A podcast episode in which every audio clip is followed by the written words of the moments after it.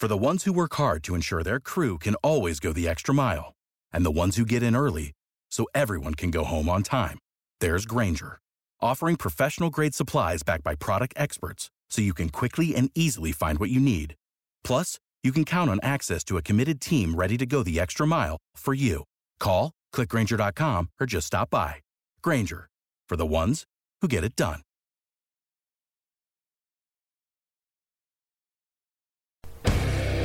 What is up, everybody? My name is Kyle Matovic. I am the host of the In Liberty and Health podcast, where we talk all things liberty, health, and wellness, and beyond. My hope is to encourage and spread the message of liberty and physical and mental well being. I hope you enjoy all the topics we talk about with our guests. We're on all major streaming platforms, so please sit back, relax, and enjoy.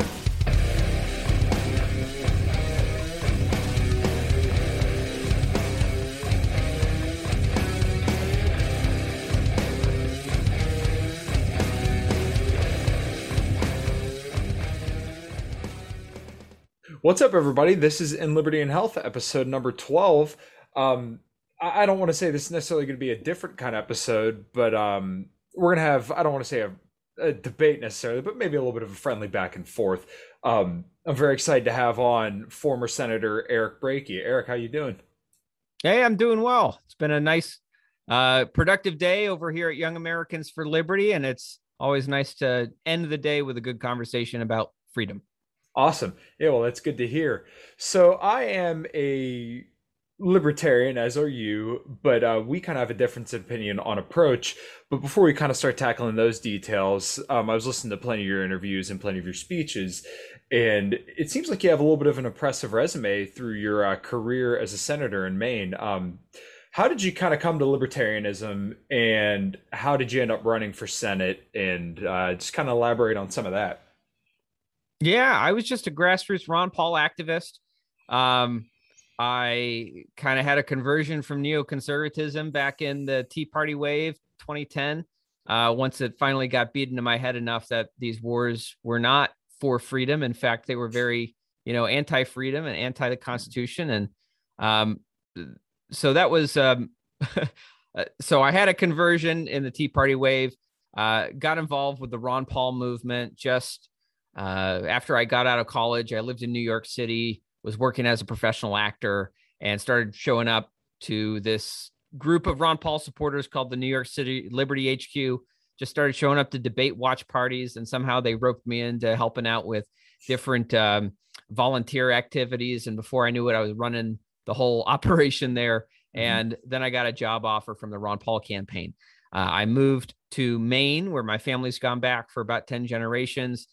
Uh, eventually went from a field staffer to the state director. Maine was one of the few states in 2012 that we won, uh, though I guess that was somewhat contested at the national convention for those who followed all the drama back in 2012. That's going on mm-hmm. almost a decade ago now. It's kind of crazy to think.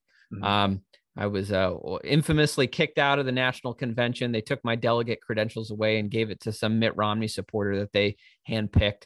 Um, but after that was all said and done, I decided, you know, when Ron retired from Congress and it was clear he wasn't running for anything again, people kept going to Ron and asking, uh, what should I do? How can I make a difference for liberty? And Ron, really not being a central planner, told people, I don't know. You got to figure that out for yourself. Go out and do something. There, there's there's a lot of ways to make a difference for liberty, and you go figure it out. And so a lot of us did. My path happened to be I saw that you know we already had one or two good people elected to our state legislature in Maine. And I thought you know maybe that's a path to try to make a real practical difference. So I started an org to help liberty candidates get elected. Uh, we were focused on the Republican Party because that's where all of our efforts in the Ron Paul movement had been up to that point. Um, and we had moderate success that year in 2012, but I ran for state senate myself two years later uh, in a district that people really didn't think I had much of a chance. I was uh, 26 years old on election day. and the guy I ended up beating had been in elected office for 36 years. He had never lost a race. He'd been like on the city council in the biggest city, the mayor of the biggest city. He'd been the register probate for 10 years and served 10 non consecutive years in the state Senate. So people kind of looked at that race and thought, here's this 26 year old kid going up against a very entrenched establishment Democrat. And they kind of, you know, wrote the race off. They didn't think I had a chance.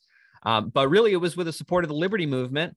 We broke state fundraising records and we got the message out. And I went door to door talking to voters, listening to their problems, and making the case to them on you know whatever their problems were that they were concerned about how we could fix those problems with liberty based solutions not by growing government. Oftentimes we the solution was to repeal government programs that were making the situation worse.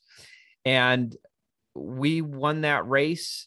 Uh it, it, was a big landslide. It was a surprise upset that year won by about 18 points uh very few people saw it coming i didn't even see it coming that that big a victory um went on served in the state senate um my first year in i was the Senate chairman for the Health and Human Services Committee, and I did a lot of work on welfare reform and medical marijuana. I also am most well known, though, in the state of Maine for authoring and passing our constitutional carry law. Uh, constitutional carry has become a bit of a kind of a um, commonplace in America now. It's been passed in 21 states.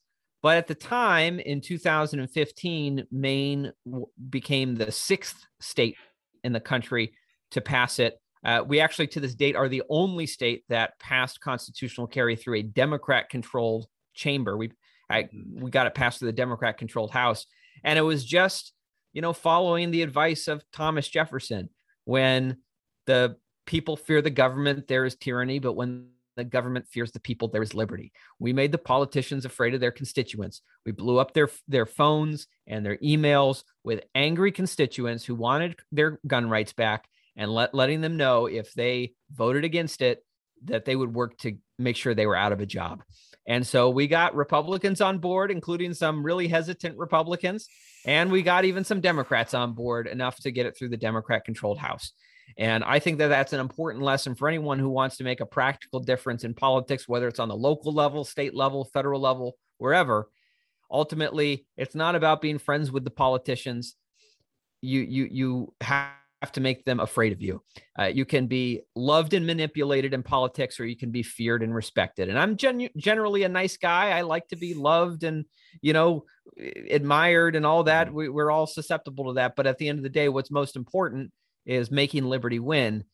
And, you know, you got to be willing to put the screws to the politicians if we want to get our freedoms back. So well, that's yeah, that uh, that's uh, I guess that's part of the story anyway. I did end up running for federal office twice and all that. And now I'm at Young Americans for Liberty. So I'll for for the sake of not going on too long, I'll I'll just end that there.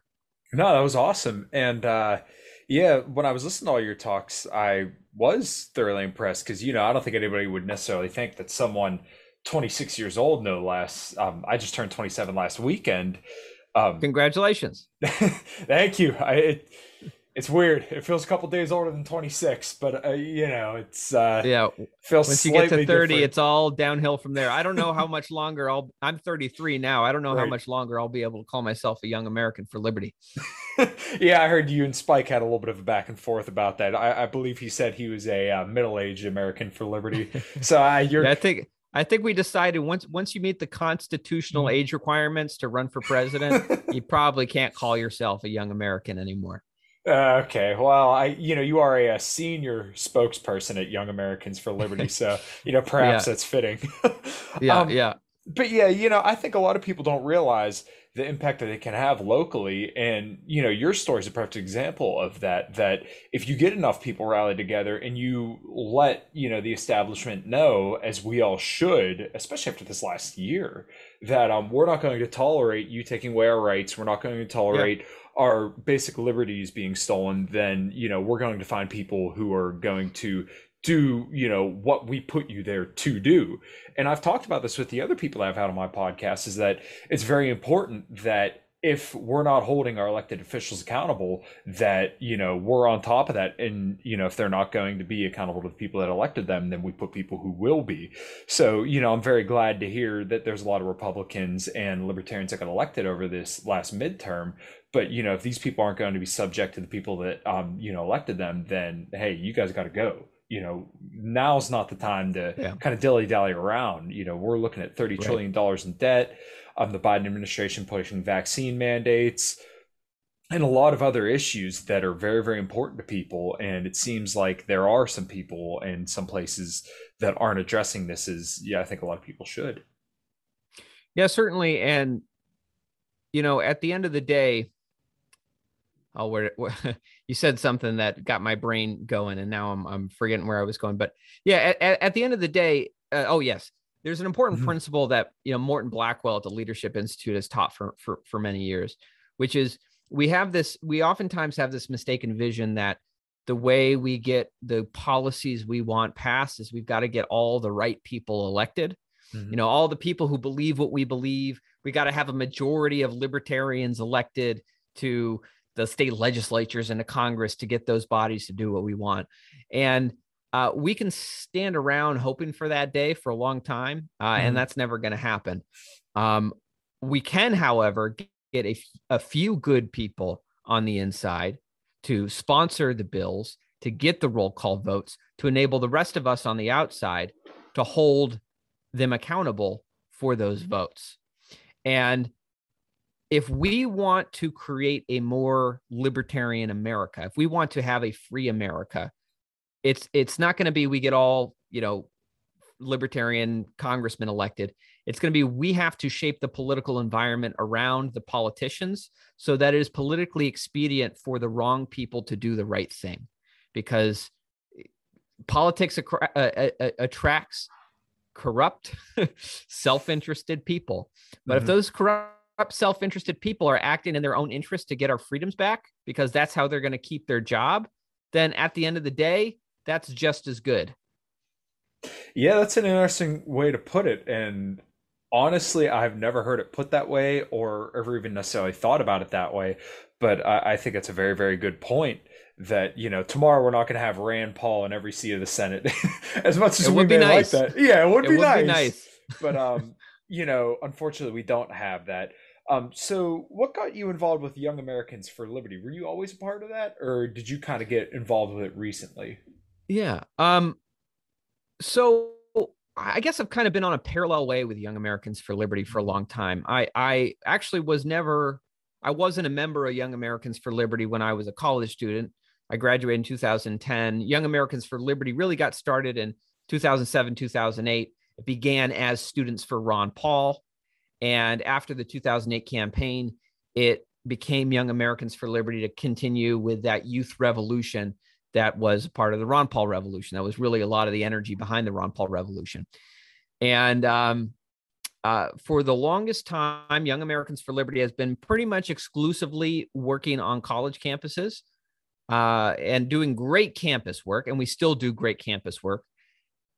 Um, but in, uh, but in like 2016, the idea kind of came about. You know, we've got this youth army. Donald Trump is in the White House, so we can't really, you know, plan on. We don't really have the same avenue to build the movement on a presidential run because I mean, what were we going to do? Like run Rand Paul against Donald Trump in a primary? Like that wouldn't mm-hmm. work out very well for anyone. It'd be a right. waste of resources and it would probably. So in, instead, what was looked at was this model of the state legislatures.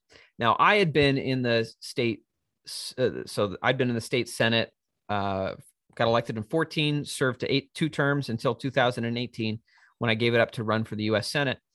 And uh, I'd been, I'd attended Young Americans for Liberty conventions. I, I kept seeing new and new waves of young people through the campus programs at Young Americans for Liberty coming to the Ron Paul Liberty movement years after Ron had run for president. I was always amazed to see the, the Liberty movement continuing to grow because of this fantastic organization.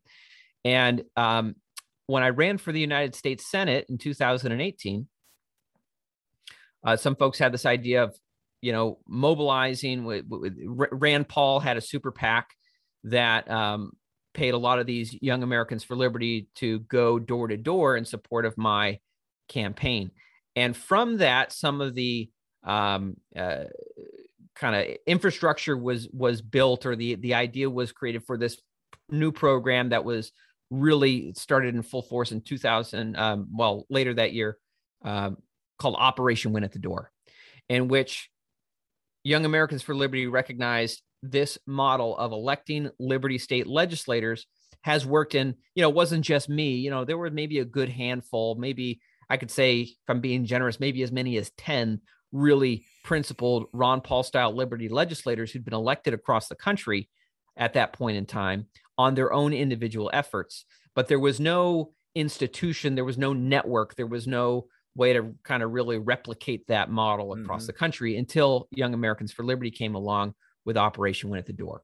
We have been, as an organization, identifying, recruiting candidates, really vetting them very mm-hmm. thoroughly mm-hmm. through extensive surveys and interviews. And then when we get them elected, we hold them accountable and we've kicked a few out of the mm. coalition and we oh, intend wow. to primary some of them if they have fallen to the dark side, which happens. You got to hold people accountable, even right. the best of us. Um, but I got involved after, in a formal capacity, I you know spoken at many YAL conventions, and I had an informal relationship with Young Americans for Liberty for a long time. But I got formally involved after my congressional campaign ended last uh, last what was um, how how long now? it was all of the COVID era is just like one big blur. Yeah. Um, but in 2000 and uh, that would have been 2020, so last last uh, last year. So I've been here for mm-hmm. a little over a year now. Uh, I got on board to help fundraise for the door to door efforts for you know last last year's cycle in which we had huge victories. We now have almost 180 Liberty legislators now mm-hmm. elected in uh, in 37 states, and this is after our activists knocked on two million doors across the country to make this happen. Um, and I went from there to helping uh, coach and mentor some of these new legislators. And now I'm working as the senior spokesperson for the organization, uh, helping to get the word out about all the good work that we're doing. Yeah, well, that's great to hear. And I was just on your website, um, kind of preparing some of the show notes and I did see, I believe it said 179 people elected. Um, if I remember correctly, yeah. didn't you help actually some libertarians get elected as well? Yeah. So I, I will say, Young Americans for Liberty is a nonpartisan organization. Mm-hmm. Uh, we, when we identify the candidates that we support and we have our activists knock doors for, we um, only ask two questions: Are they principled? And do they have a path to victory? And we have seen Libertarian Party candidates who are principled and ha- we thought had a path to victory. Mm-hmm. Turns out only one of them has gotten elected. uh, mm-hmm. that's Marshall Burt in Wyoming, who uh, was fortunate enough there was no Republican in the race, so he had a straight head-to-head race with a Democrat, and it worked mm-hmm. out very well for him. We, we do like to point out because I know that sometimes some folks in the LP look at Young Americans for Liberty and say, well, you get all these Republicans elected. What are you doing for the LP? Right. We do like to brag that as far as state legislative elections go, we have spent more financial resources helping mm-hmm. Libertarian Party candidates get elected than any other organization in the country, mm-hmm. including the Libertarian Party. So we're, we're pretty proud, proud of that. We, we don't discriminate. I advocate, I mm-hmm. think the most effective path in most cases is to run GOP for a whole number of strategic reasons. But ultimately, at the end of the day, that's about st- tactics and strategy. It's about um, it's about using the most the best vehicle available to you to get elected. It's not about oh, you know, the GOP, the the people of the GOP or the ideas of the GOP are so much better than the LP. No, no, this isn't mm-hmm. an idea ideological dispute. This is all about right. tactic, tactics and strategy. Right. And I remember you saying that in a different interview. And I think a lot of libertarians should come to appreciate that. And uh, there is a large stigma among some libertarians that I could even say that at one point I was kind of in a similar boat where you say, oh, well, they're GOP, so, uh, you know, the hell with them. But um, this kind of gets to another point that I wanted to kind of have a little bit of a back and forth with you about. Um, what are some of the younger Republicans that you're meeting and coming to these meetings kind of like? Because I work in a blue collar field, right? I'm an automotive mm. technician, mm. and a lot of the guys I work with are typically boomer cons and uh, some of the younger guys you know are kind of of the same mentality but i would even go as far to say as neocons where these guys are still for all the wars. And I, I understand not criticizing your guy but they're pretty good or um pretty lackluster when it comes to criticizing Trump on the areas where he failed, yeah. which I felt he failed on the Second Amendment by banning bump stocks. He failed on being a financial conservative by spending outrageous amounts of money, especially after this last year. Yeah. And he failed as a anti-war candidate because he campaigned as an anti-war candidate, but in effect he was essentially pro-war, I would say, by escalating mm-hmm. drone strikes, putting more troops on the ground in um, Somalia, amongst other things. Um, so sorry to go on a little bit of a tangent there. Yeah. But um, well, it's, your, it's your show, so. oh yeah, yeah. But I, I, I'm more of wanting yeah. your opinion on yeah. how kind of things are going. So, um, I guess my question is, you know, what do the younger Republicans and you know Republican libertarians look like that are coming to you? Um, do these people seem more Ron Paul or more Donald Trump esque kind of? Uh, well, you know, yeah. Uh, I mean, I would say that. I mean, everyone at Young Americans for Liberty and our activists who get involved in Young Americans for Liberty know that this is Ron Paul's student group. Mm-hmm. so if they want Donald Trump student group, they can go join Turning Point. And we have a good relationship with Turning Point. I'm, you know, mm-hmm. but you know, this is Ron Paul's student group. We are mm-hmm. built on that philosophy of of liberty. And I will say, uh, you know, as far as new young people coming to Young Americans for Liberty, I mean, we just uh, celebrated the completion of what we call Project 1776, mm-hmm. where we wanted to sign up 100,000 new students on college campuses across the country. And uh, so we've signed up, we signed up over 100,000 this year. Mm-hmm. And the biggest thing that's bringing people to uh, young people to the organization is the crazy policies on college campuses around COVID. So it's the mask mandates, mm-hmm. it's the vaccine mandates, it's the fact that Young Americans for Liberty, as a principle first organization, was the only real student group kind of standing out there from the very beginning. And I think to this very day, I haven't seen the other student groups really fighting against these mask and vaccine mandates. Um, we've uh, our activists have been fighting that students on college campuses who recognize the craziness of this mm-hmm. are coming to uh, the liberty movement because of that. Now, of course, you get people in on one issue, and you then you explain to them the broader principles, and mm-hmm. you hope to kind of bring them into the the broader the broader liberty movement. Um, it's always I, I love seeing when some you know 19 year old kid who's in college right now got involved because of a, a mask mandate fight and now they're reading ron paul's the revolution and manifesto mm-hmm. i mean mm-hmm. that's that's what i like to see they come in for one issue and then they get the broader philosophy and hopefully they stay and they continue and they continue doing great things throughout their their whole life um i will say you know just just on the uh, donald trump stuff i will say sure I agree with you for for the most part on what you what you what you said there about Donald Trump. Okay. Bump st- like the bump stock ban, like yeah, that was like I've always viewed Donald Trump as I think from kind of a libertarian perspective, mm-hmm. like you could look at the glass as half empty or the glass is half full. Mm-hmm. I, I I guess working a Republican strategy, I chose to really look at the glass half full aspect, especially sure. as I was running for, uh, you know, congressional nomination, all that. Um, but obviously, yeah, he was a huge spender.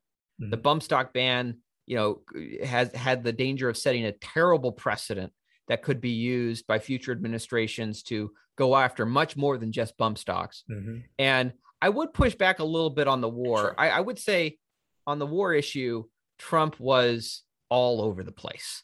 He didn't seem to have mm. a coherent philosophy. He had some good instincts on occasion, and right. he had some right, like Rand Paul and Tucker Carlson, pulling him mm. uh, away from the the Liz Cheney's and the the John Boltons and the uh, Lindsey Graham's.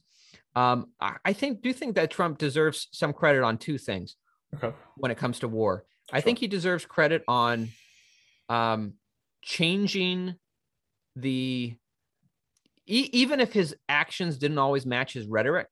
The fact that he was rhetorically calling out the military industrial complex, mm-hmm. calling out the failures of the wars in the Middle East, blaming him, of course, on Obama and Bush. He had his mm-hmm. own part to play. I mean, he didn't he didn't do what he should have to end the war in Yemen, and he right. didn't start any new wars, but he certainly did Correct. continue some of the yeah. wars that were in place. He didn't seem to know how, or you could, I guess, you could interpret it also as he wasn't that committed to actually ending the wars. Maybe mm-hmm. it was just lip service, but he didn't start any new wars, and there were some real. We could be at war in Iran right now. Right I mean, we pretty much walked up to the line. Mm-hmm. They had it all set to go. Donald Trump just needed to sign off on it. Mm-hmm. And at the end of the day, with Rand Paul and Tucker Carlson in his ear, he said, This actually seems like a really bad idea. Well, and I, I, uh, I think he deserves credit. For, so, no, mm-hmm. no, it's okay. So he deserves credit for that. And he mm-hmm. deserves credit for at least, I think, changing the narrative with a lot of base conservatives who were rabid pro George W. Bush, pro war in Iraq folks who I, I know so many mm-hmm. base voter conservatives, Republican Party base voters now who say, yeah, those wars were a terrible idea and we shouldn't repeat that. And that is a huge victory in terms of, yeah, it's just talk for right now, mm-hmm. but it allows us to continue building upon an anti war message in the Republican Party, which coming from the days of George W. Bush and the neoconservatives just dominating the entire GOP. It is so amazing to see that changing and to potentially see Liz Cheney get drummed out of Congress.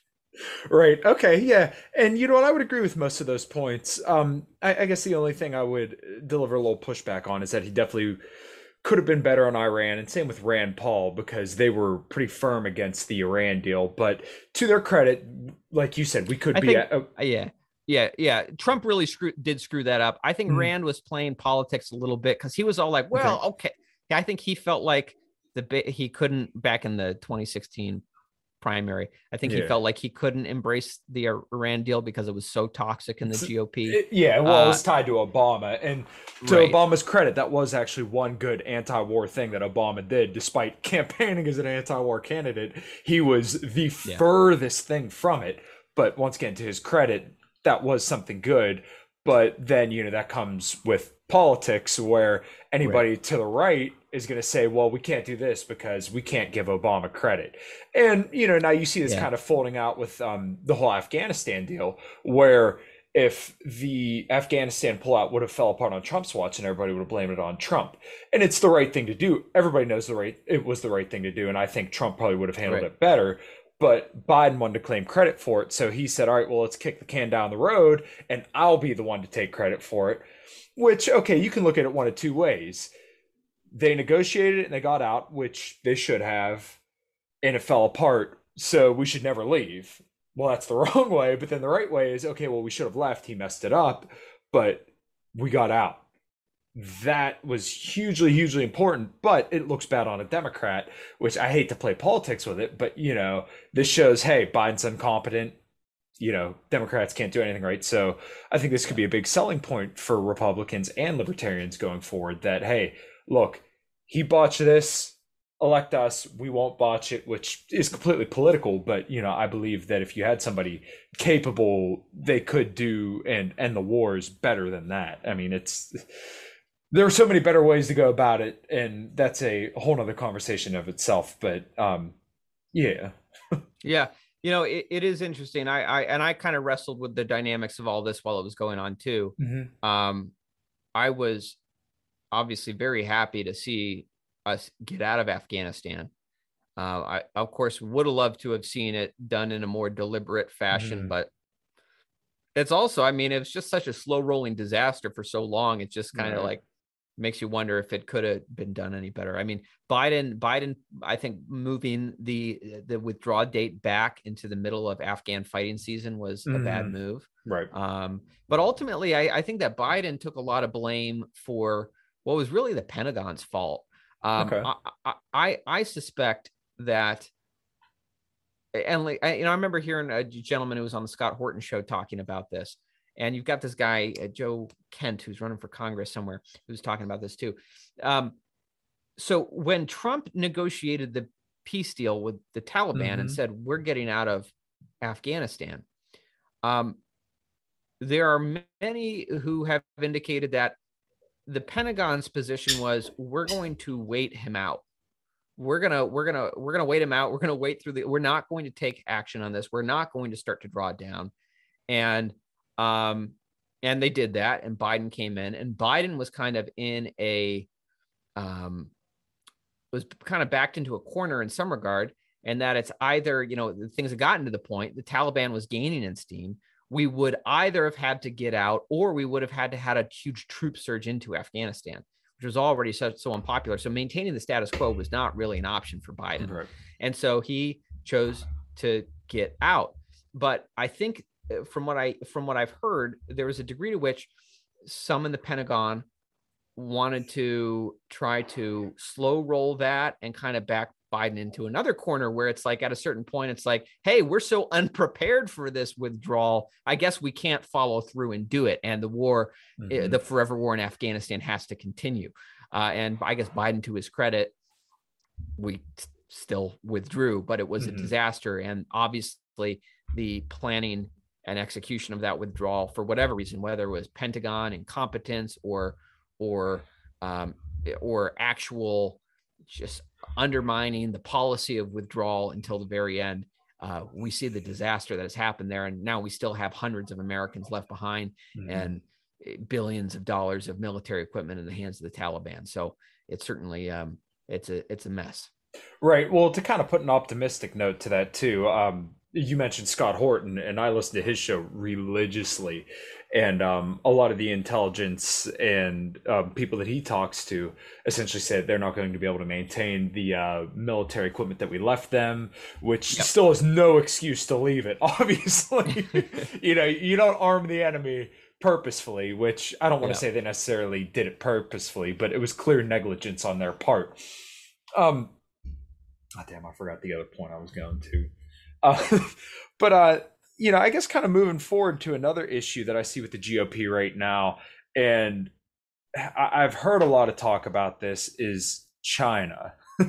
the big kind of um, scare tactic right now with the GOP is China, and I'm sure that your take is going to be better than a lot of people, but I feel like that's quite a bit of baggage that um, a lot of the GOP is carrying with it right now. And Trump was very, very bad on this because China is pretty much a Ponzi scheme. They're the only bigger house or house of cards in the world than us. You know, they spend 250% of their GDP or of what they take in taxes. I'm sorry, and um, you know, it still I believe it's 30% of their um, agriculture is being, being done by hand. So you know, it's like one good swift blow of wind and their whole economy comes collapsing. It's not too far off from ours. Ours is a little bit more stable.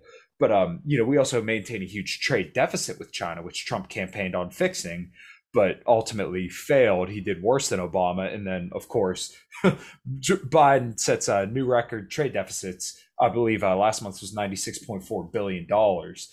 Um, you know, do you see a way to kind of combat that in the GOP and kind of get them to back down from this China hawkishness, or um, you know, kind of what's your take on that? Yeah, it's interesting. Uh, you know, I think there's actually a lot of historical comparisons to be made between it's kind of like this Russia China binary. One of them has to be the boogeyman that we've got to be afraid of, and we've got to, yeah. you know, uh, is the new is the new like evil empire. We've got to. Mhm. I mean, it's kind of funny. One of them is the old evil empire we were supposed to be afraid of. Uh, now we, they want to make us afraid of it again. Mhm. Um, yeah, it's. It, I think it's. It reminds me a little bit of early in the, uh, early in American history, after you know the revolution, how uh, kind of France and the and and Britain were Mhm. kind of like these. Um, it was like these were the two powers that the two parties were. You know, if you if you wanted to be more aligned with France and you thought France should be our partner and and and Britain was the enemy, then you voted for Thomas Jefferson's party. But mm. if you thought that you know um, if you thought that France was the enemy and and and the and Britain should be our our best friend in the world, you voted for John Adams and Alexander Hamilton.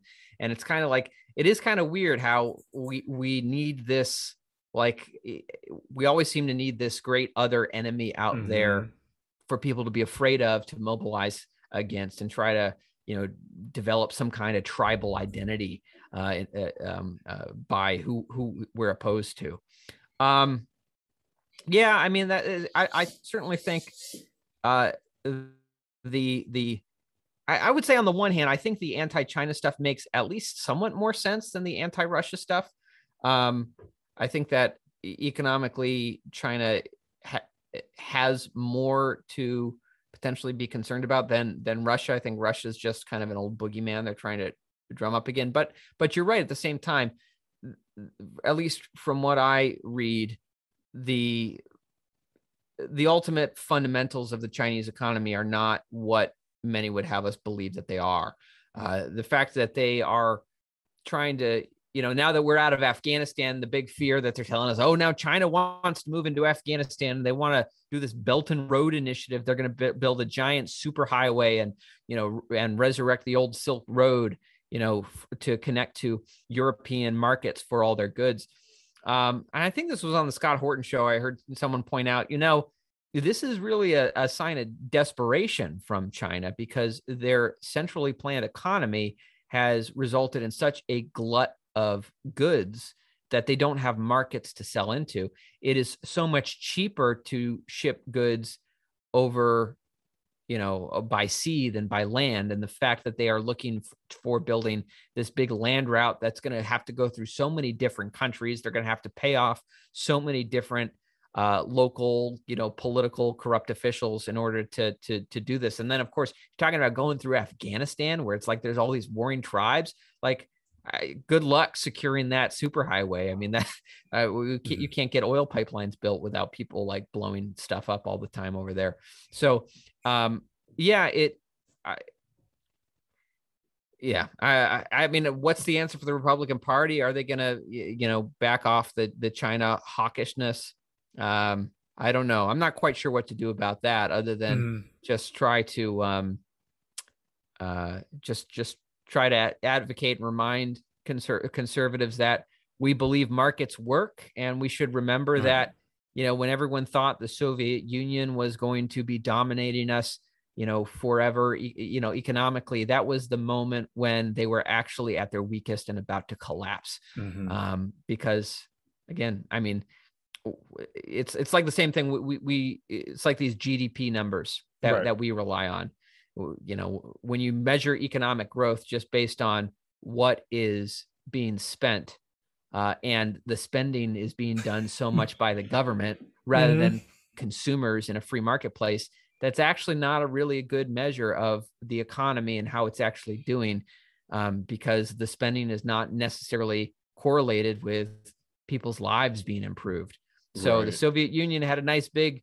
GDP, but they were mm-hmm. spending it all on, you know, creating bricks, but people didn't need bricks because mm-hmm. they couldn't coordinate them, uh, you know, uh, bec- through under central planning. And so I, I, I would imagine we'll probably look back in history and say that China had a similar problem.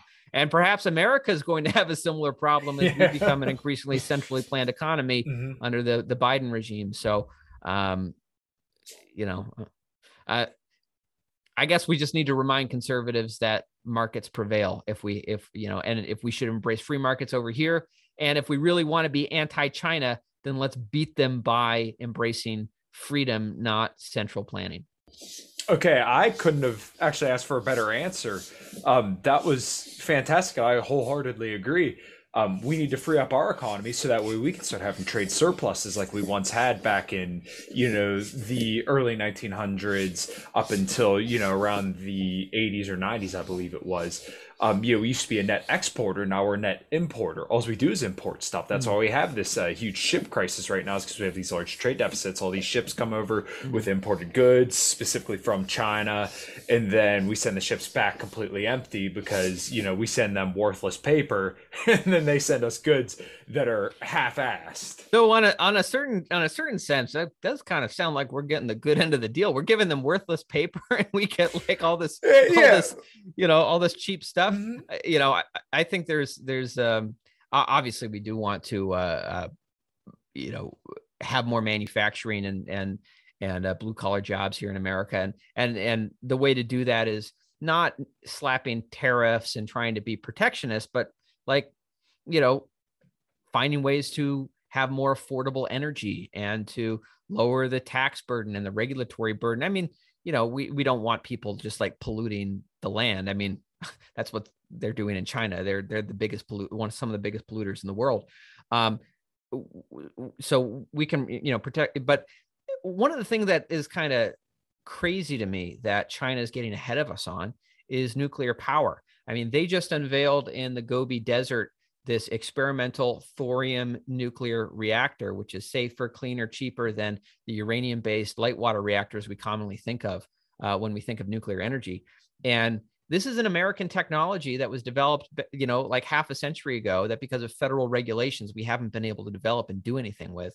Um, I actually got it in the Republican Party platform in 2016. We should be exploring thorium nuclear power, and. China's China's beaten us to the uh, to the punch because we're uh, instead, we're chasing after windmills, which will never, mm-hmm. which will never, um, first they're not clean, right? Uh, and uh, despite what people say, mm-hmm. and um, they'll never power an industrial right. economy. So um, I'm sure you know who Alex Epstein is, right? Um, I, I a little bit. I know him by name. I, okay. I don't you might uh, but I, I i know he's a writer and he does some political writing but i don't I, i'm not he does uh stuff. he, has been on tom woods show a couple times but he um okay then i've probably heard him. he focuses a lot on the uh, fossil fuel debate and obviously that's a very important uh kind ah, of deal to okay. me. Yeah. you're talking about now. Because of uh you know my industry. I work on cars.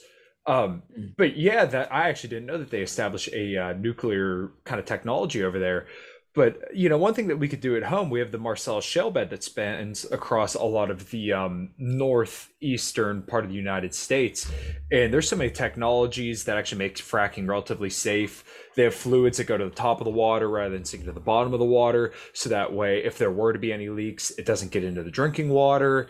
Mm. And I think that's a great way to bring jobs back. And I know it's a little bit of a tangent and relevant point, but um, no, it, it, it is. It, I mean, this is, and just to go down that tangent just a little bit more, this is the great irony, right? Trump pulled America out of the Paris Climate Accord. All of the environmentalists were up in arms. This means we're going to have greenhouse gases and we're going to keep polluting the environment. And yet, after he pulled us out of the Paris Climate Accord, greenhouse gas emissions in America saw one of their biggest drops in history. And it wasn't because of any government policy, it was because of natural gas. It was because natural gas uh, is as a is a bridge fuel. It is not totally clean, but it is cleaner than coal and cleaner than oil. And it, you know, it, it is a great substitution for them, especially if you want a cleaner environment. So it is amazing to me that so much of the Green New Deal movement, who claims to be so afraid of you know carbon emissions, they stand in the way of natural gas, they stand in the way of nuclear power, and they are the ones who are really kind of keeping us stuck in this oil coal system because they will not accept anything that bridges us towards mm-hmm. a cleaner future. They want wind, solar is going to power us now, and it's just doesn't. It, you look at the technology where it is, you look at the economics of it. It it's not functional.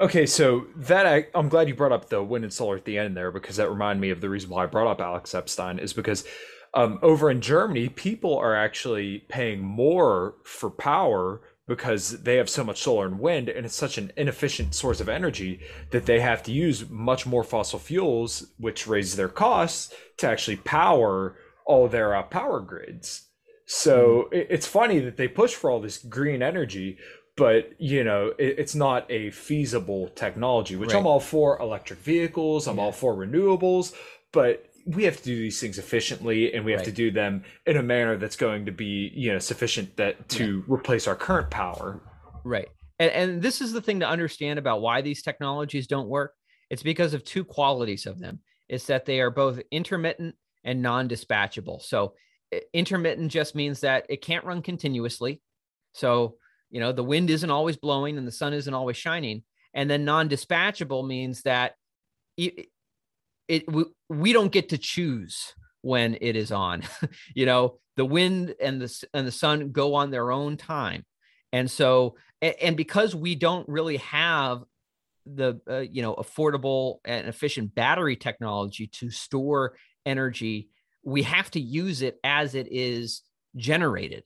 And so if the wind is blowing in the middle of the night and you get all this wind power onto the grid, you're actually creating a problem if there aren't enough people around who want to use this wind power. And so you actually have times when uh, the you, you have to pay people to use electricity so that you don't have all these hmm. the, the, just chaos on the grid. Ironically, for all of the um, for, uh, for you know for all of the grief that like Bitcoin miners get Bitcoin mining is p- perhaps the only industry I can think of that is a fully uh, dispatchable like um, consumer of energy. Like they mm-hmm. can, you can turn these Bitcoin mining rigs like on and off on a moment's notice. So it actually is a, one of the few things out there that is a good pairing for wind and solar.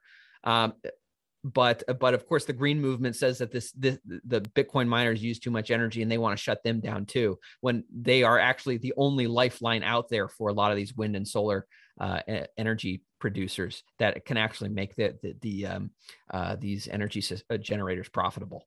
So anyway that's that's a whole rabbit hole that we we just went down there but i've been um, uh, it's uh, the the dynamics of energy policy in the country i think are are often really simplified in mm-hmm. in the in the debate. No, I agree completely, and I, I, I didn't plan on talking about this during the show, but this is something that I care a lot about, and I try to keep up on as much as I possibly can. Obviously, there's just so much other stuff going on that sometimes it's hard to kind of keep up with all of it. But um, I guess since we're on the topic of energy and kind of going down this rabbit hole, um, how much do you know about regenerative agriculture? Not a whole lot. You'll have to really? tell me about it. Okay, so basically, what this does is actually becomes carbon um, a net carbon negative. So they raise cows right in a regenerative fashion where they get all these cows that go in a field and they do um, they basically graze them in certain parts of the field and then when they defecate and you know do whatever functions on that part of the grassland they leave it the grass um, you know regenerates and it actually sinks um, emissions back into the soil and that's a very mm. very simple way of putting it but um, it, you actually create better meat because you get you know grass fed grass finished product which is you know obviously kind of held as the king of meat at least over here in australia they pay more for grain fed because it's more marbled but um this is something that I've been very passionate about, and I know Thomas Massie has kind of introduced some legislation yeah. surrounding this too. But um, I really think if they were about, you know, reducing carbon emissions, um, I heard it said once by a regenerative rancher. I think they said you could reduce all man-made climate change if you got 40% of all farms in the U.S. to regenerative agriculture. And I don't know how hmm. true that is. I don't know what they did to, um, you know, justify so the, that. This this is what like Joel Salatin in uh, yeah in yeah Kentucky yeah does. Mm-hmm. Yeah, I saw actually I saw him a few years back in a debate cool. with. Uh, yeah uh, he had a de- was at Freedom Fest. He had a debate with um, uh, CEO of Whole Foods.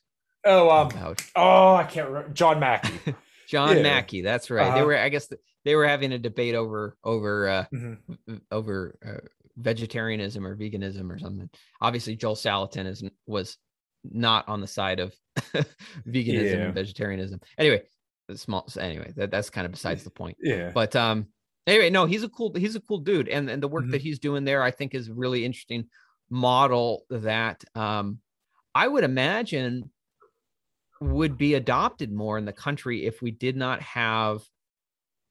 Yeah, I, I think people often don't realize just how centrally planned our food system is, right? Uh, through the right. USDA, uh, how how much flows into the food system in terms of subsidies. I mean, it's kind of crazy when you think about. I always think about all the like in New York City, they you know the the they want to put taxes on soda and like sugary drinks, and it's like. Uh, uh you know they want to discourage people from drinking these things and i understand this is bad for you and people oftentimes don't realize just how bad uh, putting all these sugars into their system is but the crazy thing is on the other side of that equation we're subsidizing the, the, the these uh, the production of all these sugars, like making it artificially cheap. Uh, I mean, we're still paying for it. Of course, we're paying for it with with our taxes. So it's you know the illusion of making it artificially cheap for the end consumer, and then the government has to come in on the other end of the equation and try to make it more expensive by adding taxes onto it because it's poisoning you know people people's health. Um, so it's just always seemed to me the answer is obvious: just cut the subsidies stop subsidizing this stuff with our taxes and then you don't need to throw taxes on the other end and the market will work itself out. I think that it and and of course i think the effect of all these subsidies into the system creates one it creates these like massive corporate farming systems. We're not we're not, we're not dealing with so many of the little farmers anymore. Uh, it kind of creates this consolidation of the industry. Uh, and and it also really locks into place a lot of these really bad unhealthy unsustainable practices because because the government will always be there to to to uh, to to to you know help make sure that that model remains profitable. Sorry, my dog's going crazy right now. I'm sure you've right, seen no him problem. walking in and out. I, see, I see him running back and forth. It's, yeah, it's I apologize. Um, but you no know, apology necessary. The um, the grass-fed, grass-finished farms, so these regenerative agriculture farms, I believe, make up about three percent of all farms in the U.S. And as I mentioned before, uh, it might have been Joel Salatin actually that said it that if you switched forty percent over, that you would reduce climate change almost hundred percent. But uh, kind of tagging on to that is um, uh, from what I understand, there's a lot of subsidies on grains and soy, which is typically what they feed these cows who aren't raised in that fashion. So you get a bunch of cows kind of in these tight feedlot operations, and um, they feed them grain and soy because it's subsidized, it's nice and cheap, versus you know where you could just raise cows naturally. And cows live most of their lives on grasslands, anyways. But the last part of their life, they fatten them up on grain and soy, and I've heard a lot of people say that it is because of subsidies for grain and uh, soy. Now, once again, I don't know how true that is. It's not something I've dove that far into, but it makes sense. yeah, yeah. I and I could, yeah, and I couldn't necessarily speak to all the intricacies and in, in, ins and outs of it, but I can certainly tell you that the government has mm-hmm. really, uh, if you delve into our food system, it is really screwed up, and and it is government at the at the uh, the, the the source of it all. Yeah, no, I I agree completely, and it, it, it's it's kind of crazy to think that I believe all of the meat throughout the U.S. is actually handled by four different manufacturers: Tyson, Cargill, and uh, I can't remember the other two, but um you're not allowed to work directly with the ranchers and i believe that was one thing that thomas massie was actually working on was uh, basically direct to consumer so you can work with a rancher straight up and just buy you know specific cuts of meat versus where you know you have to buy a whole cow or they have to send it to a packaging plant. Um, it sounds so ridiculous to say that the government will not let you buy certain cuts or go straight to the rancher and get it. You know if what's the worst that happens? You get food poisoning and even if you did, you're not going to be, you know, that guy's not going to stay open forever because if everybody's getting sick by going to him and buying meat off him, dude's going to get shut down. No one's going to go there anymore. But right, yeah, you know, I, I, this is why I always try to point out to um, leftists mm-hmm. who say, you know, well, you know, we need we need regulations over over all of these things to protect people. And I, I say, yeah, I, I believe in regulations very much. I, I think that the consumers do the best job of regulating the yeah. market, you know, by choosing, you know, where they're going to purchase the goods and services from. Mm-hmm. Uh, government doesn't do a good job of regulating and protecting people. Government is a you know corrupt institution that's often it, that is that is is subject to uh, corporate capture by special interests who end up writing the reg- uh, the government regulations mm-hmm. to benefit themselves at the expense of consumers. But uh, the market, the market has a natural mechanism of regulation. It is, it is people voting with their dollars and mm-hmm. voting for the the places that best provide what they want. Uh, if they want healthy foods, if they want sustainable foods, then then the people can vote for that with their dollars. And people, when given the opportunity, do. But government props up these unsustainable, unhealthy systems and blame and all, all its advocates are more than happy to blame the, the the the capitalism for it when it is a a very cronyist system. Absolutely. Well, I think we've been going for about an hour now. I th- this completely took different turns than I thought it was going to. I had I had no idea we are going to go down the uh, energy rabbit hole, but I'm glad we did. And uh, your uh, knowledge on it was uh, greatly appreciated because I didn't, like I said, I didn't expect to go down that way. And there's some stuff that I didn't know that I learned from doing this. So um, go ahead, plug your shit, Eric, and uh, we'll get rocking and rolling. Yeah, sure. Um, so obviously, work for Young Americans for Liberty. We make liberty win. People can learn more about Young Americans for Liberty at yaliberty.org. You can uh, follow me on Facebook at Senator Brakey. Uh, I also have my own podcast called Free America Now, which we release five days a week, Monday through Friday. Uh, you can subscribe to that on all your favorite podcasting apps. We just, as you mentioned, we just released a video episode with Spike Cohen. Uh, we release a video episode once a week, but we have audio episodes five days a week on our podcasting stream. Again, that's Free America Now. Look it up, subscribe. Would love to have uh, some of the folks in your audience. Would love to uh, uh have them a part of the daily conversation that we're having every day. Awesome. Well, actually, one more question before you go. Yeah. Um, would you ever run for office again? yeah, I'm considering it. Probably not mm-hmm. federal office though. Not at least mm-hmm. not, not in the near term. I've had enough of that for a while. But uh, but I really do believe that um, I think the state legislatures are the best political opportunity for the liberty movement today. If we can win the state legislatures, and we are, we are more and more every election cycle, we're picking up more and more seats. Young Americans for Liberty's goal is to get to 250 Liberty legislators by 2022, and we're almost at 180. I, I think we're I think we're going to get there.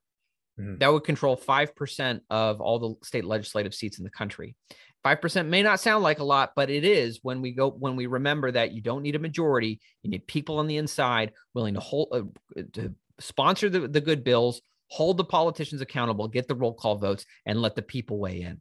And so um yeah, I'm considering you know, I'm I, have I've considered going back to uh the, the state senate in Maine. I'll have to make a decision about that in the near future. Um, but ultimately, at the end of the day, if we can take the state legislatures, if we can take the states, not only can we combat tyranny on the state level, which we've seen plenty mm-hmm. of absolutely over the course of these last two years with with COVID and the lockdowns and the mandates and all that, but as fans of Tom Woods will know, if you've read his book Nullification, you can do so much from the state level to combat federal tyranny as well. We have liberty legislators right now who are sponsoring defend the guard legislation, who hmm. are saying to Congress, if you do not declare the wars, we will not let you take our state National Guard troops over to fight the wars. Mm-hmm. And those account for close to 50% of troops who've been serving in these in these wars. The, the state National Guards that answer to the states. There's so mm-hmm. much we can do on the state level to combat federal tyranny. Frankly, sometimes I think we can do a lot more on the state level to combat federal tyranny than you can do from that circus in Congress where everyone just fights about, you know, inconsequential things, naming post offices or, you know, you know, they fight about inconsequential things. It's become a, a circus. It's become the Coliseum to distract mm-hmm. us when we can take the power back by taking back the states. So I think that's you know, I, I think that is one of the best things we can invest our political efforts into. And whether I run uh, for something like that again in the future or not, um, I am all in on the state's strategy. Awesome. Well, I got to say, this was uh, probably one of my favorite shows that I've done in the few that I've done.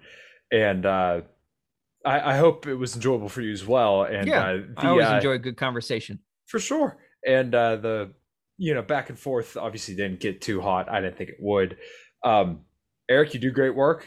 Keep it up, man. And um, you know I'll uh, have to have you on again sometime, and we'll uh, talk further when you get those uh, 250 senators or uh, state legislators in.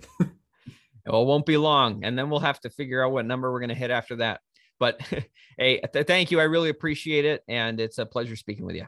Thank you. You too, Eric.